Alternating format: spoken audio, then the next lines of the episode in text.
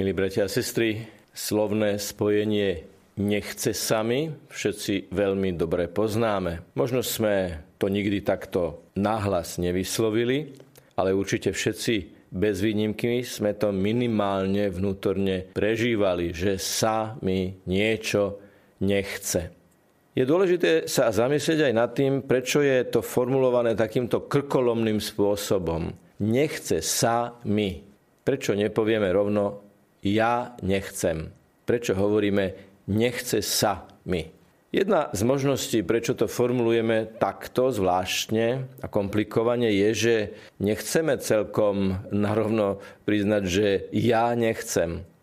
Ako keby sme to chceli presunúť na to sa, ktoré môže za všetko. To sa nepodarilo, to sa stalo, to sa pokazilo. Ako keď sa malé deti vyhovárajú, že to sa. A oni sa boja priznať, že to nie je sa, to ty máš konkrétnu zodpovednosť za to, čo si urobil. A možno preto hovoríme, nechce sa my, aby sme nemuseli priznať, že ja nechcem a ja mám v rukách to, ako spracujem túto vnútornú emóciu, tento pocit alebo tento stav. Žijeme v dobe, keď nám určité myšlienkové prúdy podsúvajú postoj úplného vydania sa tomu, čo práve cítime. Fluid, tekuté, všetko je tekuté. A to, čo práve teraz cítim, tomu sa treba vydať, oddať a podľa toho sa treba aj rozhodovať. Ale, milí bratia a sestry, vieme si predstaviť vôbec spolužitie akéhokoľvek typu, ľudské spolužitie, ktoré by malo základné heslo nechce sami, bolo by možné budovať ľudské vzťahy na základe toho, čo sa jednotlivým členom spoločenstva chce alebo nechce? Nie náhodou, už pri vstupe do kaplnky poklakneme, ako keby sme tým chceli vyjadriť, že na jednej strane podliehame zemskej príťažlivosti, tomu egu, tomu, čo čo práve na nás dolieha, ale potom vstaneme a prekonávame istým spôsobom tú zemskú príťažlivosť a v takej symbolike to môžeme povedať, že smerujeme k nebu. Vo Svetom písme slovo vstaň obsahuje mnohokrát v sebe práve to vstaň z mŕtvych. Lebo kým základným kritériom tvojho konania je, čo sa ti práve chce a čo sa ti práve nechce, tak si na ceste smrti. A Ježiš ti dnes dáva možnosť vstať z mŕtvych, vstať z tejto letargie. Mimochodom, keď čítame text, samozrejme, zaujímame sa, kto to píše. Má aj on takúto skúsenosť, že sa mu chce alebo nechce? No, evangelista Matúš má za sebou takúto skúšku. Sedel na mýtnici a Ježiš ho povolal. Lévy ho povolal, poď za mnou človek, ktorý mal veľa peňazí, veľkú moc nad ľuďmi, ktorý mal určite najrôznejšie vzťahové väzby, kde robil to, čo sa jemu chcelo a nerobil to, čo sa jemu nechcelo, zrazu príde niekto a povie, že od neho chce niečo, čo jemu sa určite minimálne v prvých chvíľach nechce, lebo on má už svoj zabehnutý život. Na slávnom obraze maliara Caravaggia vidíme tú ruku Ježišovu, ako zo svetla ukazuje na mýtnika Matúša, ktorý je vyobrazený ako mladý muž zatočený sám do seba. Tí, ktorí analizujú ten slávny obraz, vidia, že ten, ten mýtnik, ten povolaný, ten mladý muž, ktorý práve počíta peniaze a dokonca švindluje maličkom, aby si privlastnil ešte aj to, čo mu nepatrí. Že na tom obraze je on ako keby ako keby zatočený do seba, taká špirála, kde ten človek je úplne uzamknutý do seba a robí to, čo chce a nerobí to, čo sa mu nechce. A teraz je tam ten Ježišov ukazovák, ktorý na ňo ukazuje, zalieva ho svetlo a píše toto evanelium. Vstáva od mýtneho stola a nasleduje Ježiša. Každé evanelium má svoje fokusové slovo. To znamená to slovo, ktoré ako keby v sebe zhrňa, kumuluje celý význam toho evanielia. Ktoré slovo alebo slovné spojenie by vyjadrovalo dnešné evanílium. Ako keby v ňom bolo celé zhrnuté. Je to hneď na začiatku. Kto chce ísť za mnou, nech vezme svoj kríž. Toto je kľúčové. Nech vezme svoj kríž.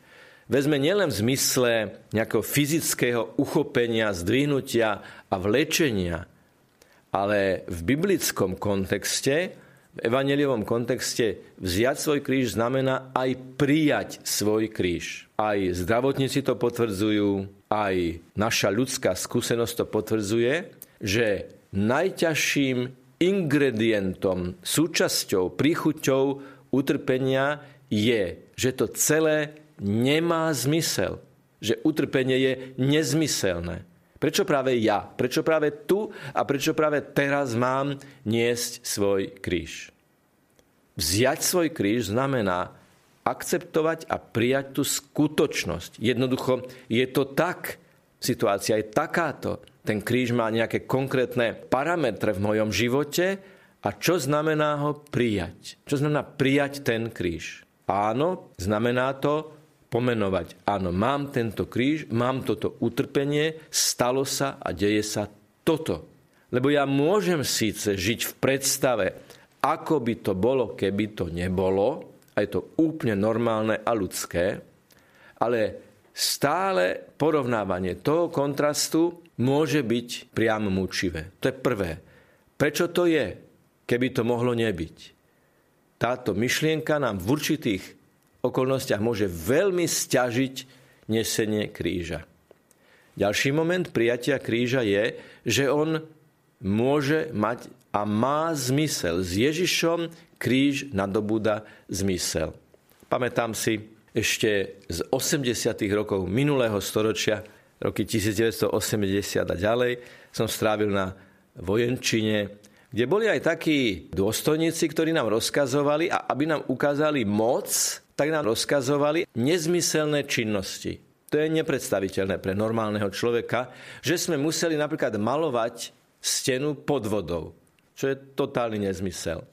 Alebo sme museli zametať listie pod padajúcim listím. Čiže činnosť, ktorá prakticky nemá žiadny efekt. Alebo sme museli stáť, alebo pochodovať, alebo čakať v situáciách, keď sme vedeli, že to nedáva zmysel. A je veľkým božím darom, keď v takejto situácii zrazu človek dostane to Božie svetlo.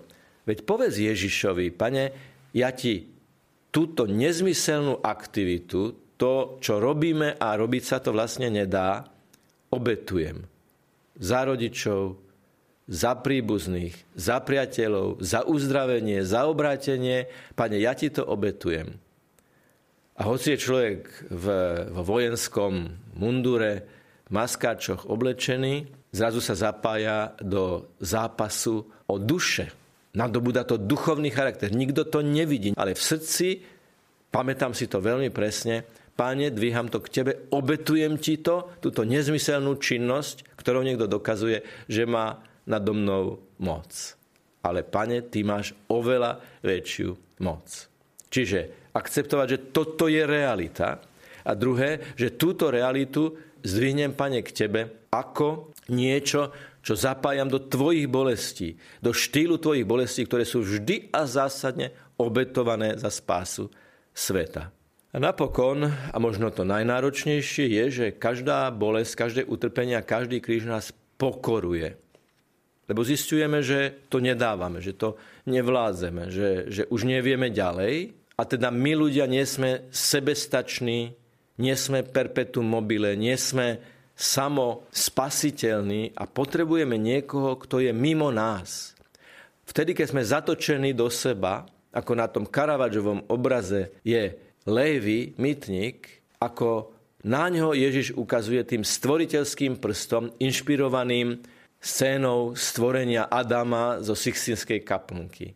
Ježiš na nás chce ukázať a povedať nám, ja práve teraz uprostred tvojho utrpenia, toho kríža, ktorý nechceš prijať, uprostred situácie, keď sa ti nechce, a teda vlastne ty nechceš, ukazujem na teba a to pokorenie, tá bolesť, to konkrétne, doliehavé, naliehavé, bolesné, čo práve prežívaš, premeníme na niečo, čo ťa nielen očistí, ale aj naplní.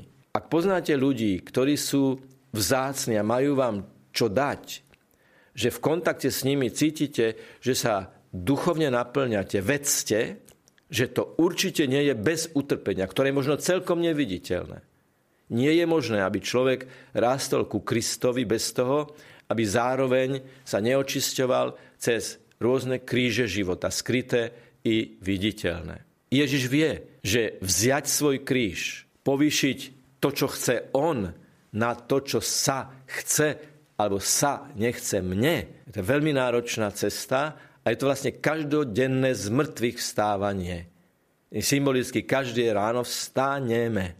Vstaneme a prekonáme zemskú príťažlivosť a tak povedať symbolicky smerujeme k nebu. Nielen tým, že vstaneme z postele, ale aj tým, že sa pomodlíme. Že hneď úvod je modlitba. Pohľad na nebo je precitnutie do Ježišovej prítomnosti. A preto, keď budeme vidieť, prijímať duchovne Eucharistiu, tak povedzme Ježišovi, pane, buď so mnou, pomôž mi vziať moje kríže, niesť ich s láskou vo vedomí, že to môžem obetovať za niečo, že moje utrpenie môže mať zmysel, ak ja v tej výhybke srdca to zo slepej kolaje prehodím na tú kolaj, na ten smer, ktorý si ty, pane, ukázal, keď si ty niesol svoj kríž a keď si sa z toho kríža modlil za tých, ktorí ťa ukrižovali. Nech je pochválený Pán Ježiš Kristus.